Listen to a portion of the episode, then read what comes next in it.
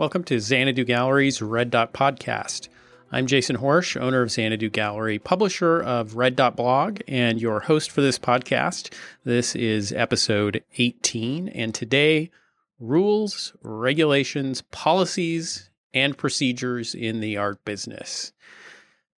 A couple days ago, I shared a post on Red Dot Blog uh, with the question of should photography be allowed in galleries and at shows and in your studio? Uh, you know, should clients or viewers be allowed to take out their smartphone and snap a photograph of artwork in the gallery? Um, and and there was a great discussion that got started on that. Um, my position was that uh, no, it doesn't make sense to try and regulate and stop people from taking photographs. Um, uh, I argue that in this day and age of social media and smartphones, you are fighting a losing battle to try and prevent that. And I think you are uh, being counterproductive in terms of um, your, your, your, efforts to stop something that could potentially uh, be a benefit to you. Um, I think that there are uh, well, I know I've had many clients who have emailed us with a photo that they've taken on their smartphone, uh, asking us, "Is this piece still available?" Um, or they've shared it on social media, and we've made a sale um, from that that share through social media. And so I feel like there the benefits of allowing photography in the gallery uh, far outweigh the potential downside. Now, that's not to say, and some of you made some very cogent arguments for um, preventing photography, and, and some of you have had some very negative experiences with imagery uh, being repurposed and reused in ways that you wouldn't approve of, um, and in ways that uh, violate uh, your copyright for the artwork. And I do understand that, and I don't want to downplay it. Um, in my mind, it's a question of you know, there's kind of a cost benefit analysis that has to be done. And, and, in my experience in the gallery, the benefit of allowing photography uh, outweighs the potential cost. Um, and and again, that's not to say that there isn't any potential cost there, and that there can't, you know, that you might run into some issues. Um, but in the long run, I feel like it's it's a positive. And I don't mean to rehash that whole conversation here, and I don't want to focus on just that issue. Um, instead, I want to take a look at a broader question.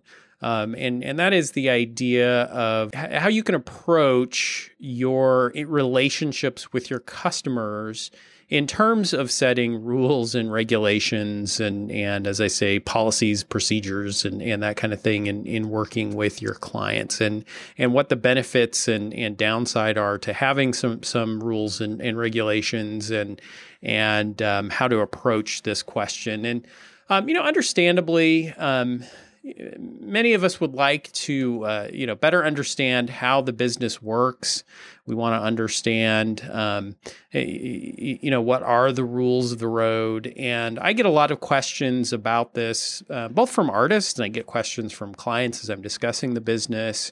And and certainly there's a lot to think about in terms of of how you approach um, setting up a business. And and you know, this is an issue for gallery owners thinking how they're going to interact with their customers.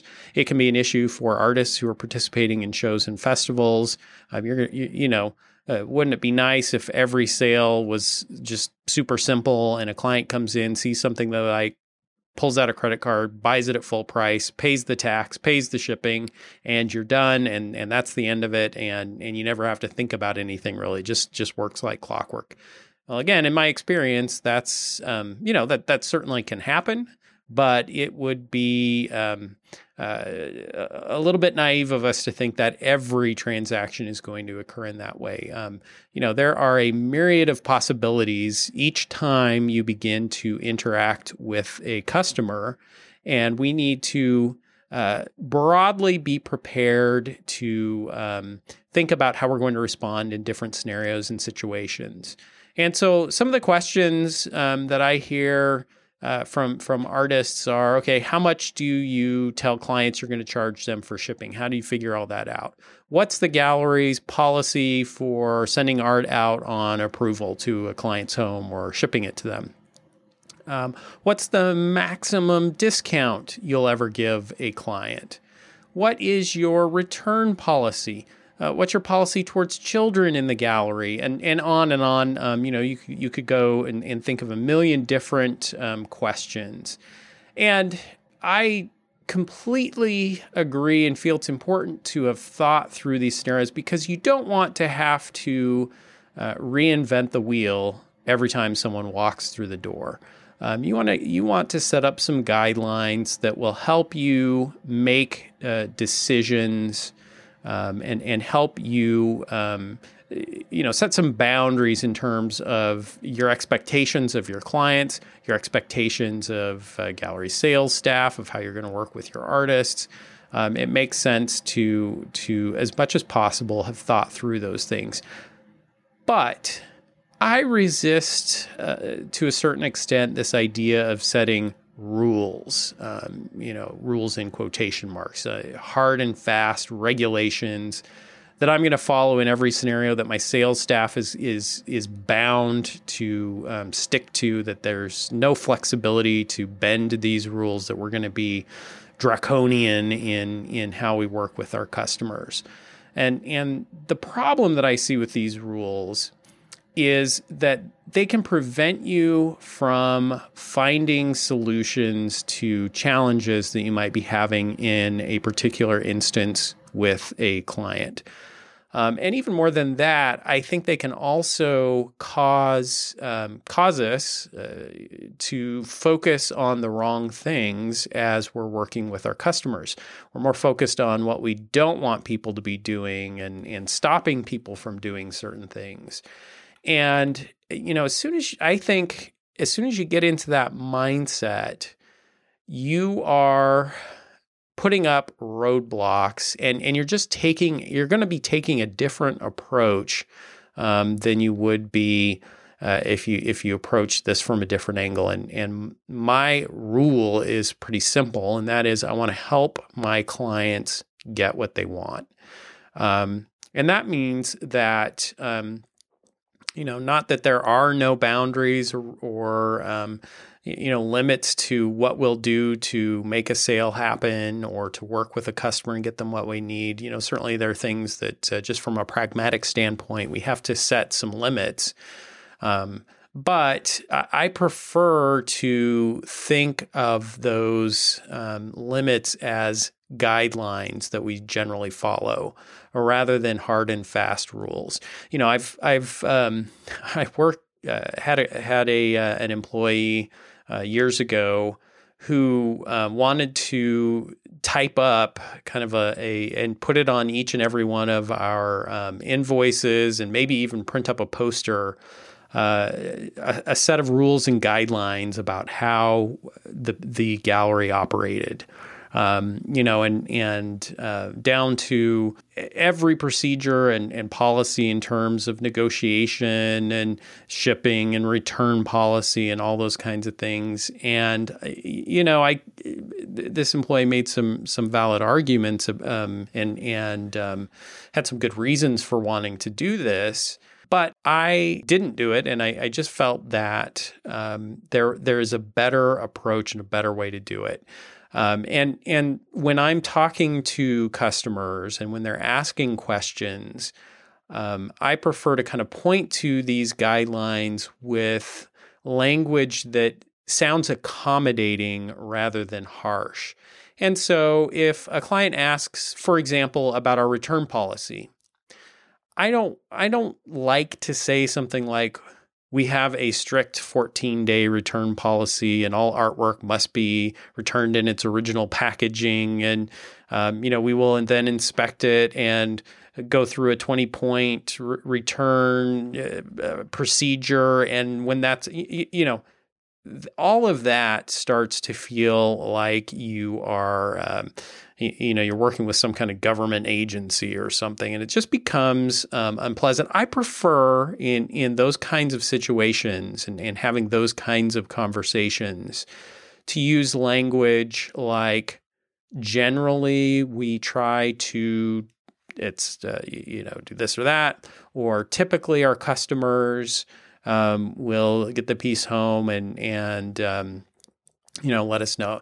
Uh, and or we would ask that for a half down deposit uh, at the beginning of the commission and the balance due when the piece is completed.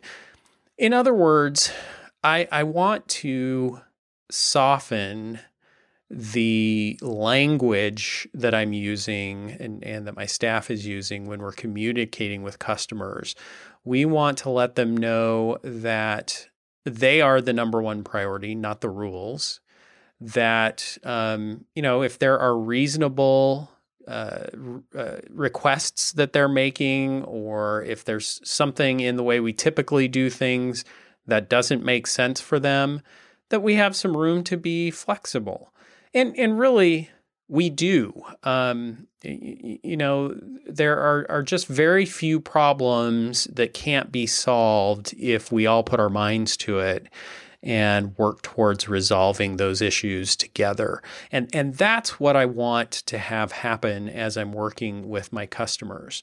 Um, I want us to be on the same team, working together to help them acquire a piece of artwork and to be working together to solve problems. I don't want to be the one who's standing in the way um, of of them acquiring a piece of artwork that's going to bring satisfaction and joy into their lives.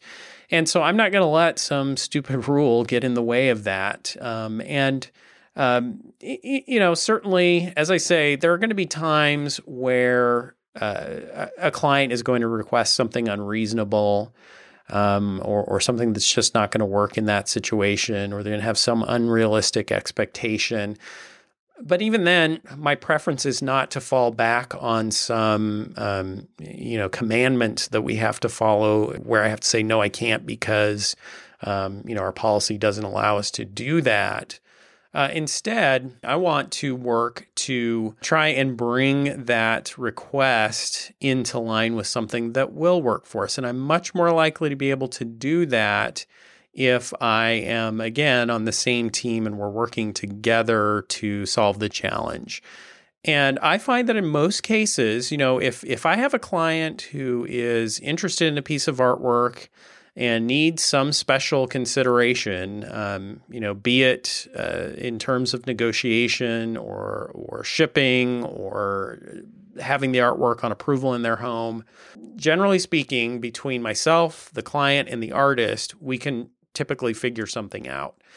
And the the other important point to make is that um, there is always going to be some kind of context involved in any scenario that we need to consider as well. So, for example, you know, if I just got a new piece in from an artist and this artist's work is in high demand and um, I, I know that that work is going to sell quickly. My staff and I are going to be less willing and le- really less able to negotiate much on the, the pricing of that piece of artwork um, because we know that we will be disadvantaging our other clients and our artists if we accept a, a an offer on a piece of artwork that has this high likelihood of a sale and that we know we could probably get full price or very close to full price for that artwork. On the other hand, there may be a piece in the gallery that has been here for quite some time. Um, and maybe the artist has had it in some other venues and um, is more motivated to negotiate on on that particular piece. Not that we would give it away for free or, or give a, a tremendously deep discount. We don't want to certainly devalue the artwork. But again, if you just had some blanket policy in place that, um, you know, our gallery offers a 10% discount to clients who've purchased before, or, uh, y- you know, in no circumstances will we go beyond 15% discount it uh, ignores the case by case realities of of situations, and and um, you know you need to have the flexibility to be a little bit more fluid.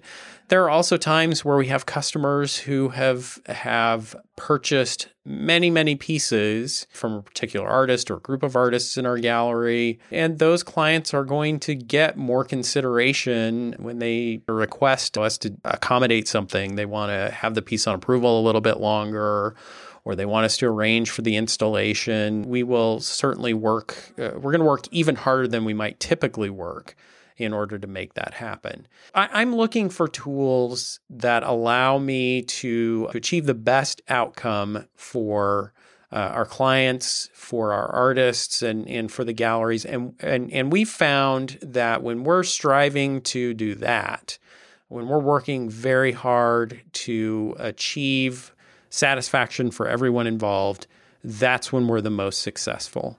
Uh, and that's when we the, the sales happen and you, you know you kind of get into a zone and a flow with your customers and with the artwork in the gallery and and you have very positive experiences i've seen galleries and, and visited galleries and, and i suspect that you have too where the emphasis is different where they work towards uh, you know, a more highly regimented, regulated uh, process of interacting with their customers. And I'm not saying that can't work. Um, and and I suspect that there are some clients who appreciate that kind of more structured, more rigid uh, relationship that they they feel more comfortable in that kind of environment. Um, that's just not my personality or my approach, and and not the way I want my gallery to be perceived. And our clients tell us all the time that they love our gallery, they love our staff. They tell us that we're very welcoming and warm, that we're not intimidating. Um, and and they appreciate the personalized customer service that we give, and um, you know the way that we do accommodate their special requests, their needs, and, and requirements, and it helps give us a kind of foundation in, in terms of establishing those relationships to know that our highest priority is to make everybody happy and we're going to you know work within our guidelines as much as we can to, to make that happen um, you know, so going back to this this initial question about uh, you know should clients be allowed or uh, to to take photographs of of artwork in the gallery, my perspective on this is that if I, my staff is chasing people around the gallery, telling them to please step back from the art, to please not take photographs. Um, that that that's going to end up becoming more of their focus um, and and is going to stand in the way of of us accomplishing our our goals. Having a sign in the gallery that that tells people what they can and can't do does that. I, I find that you know, it's just very rare that we have circumstances where we have someone in the gallery who's doing something that is um, undesirable that you know could potentially harm the artwork. Someone touching the artwork, for example, and and even then we're pretty careful. You know, it depends on uh, what the situation is. You know, I don't want to be chasing people down, yelling at them, and and that kind of thing.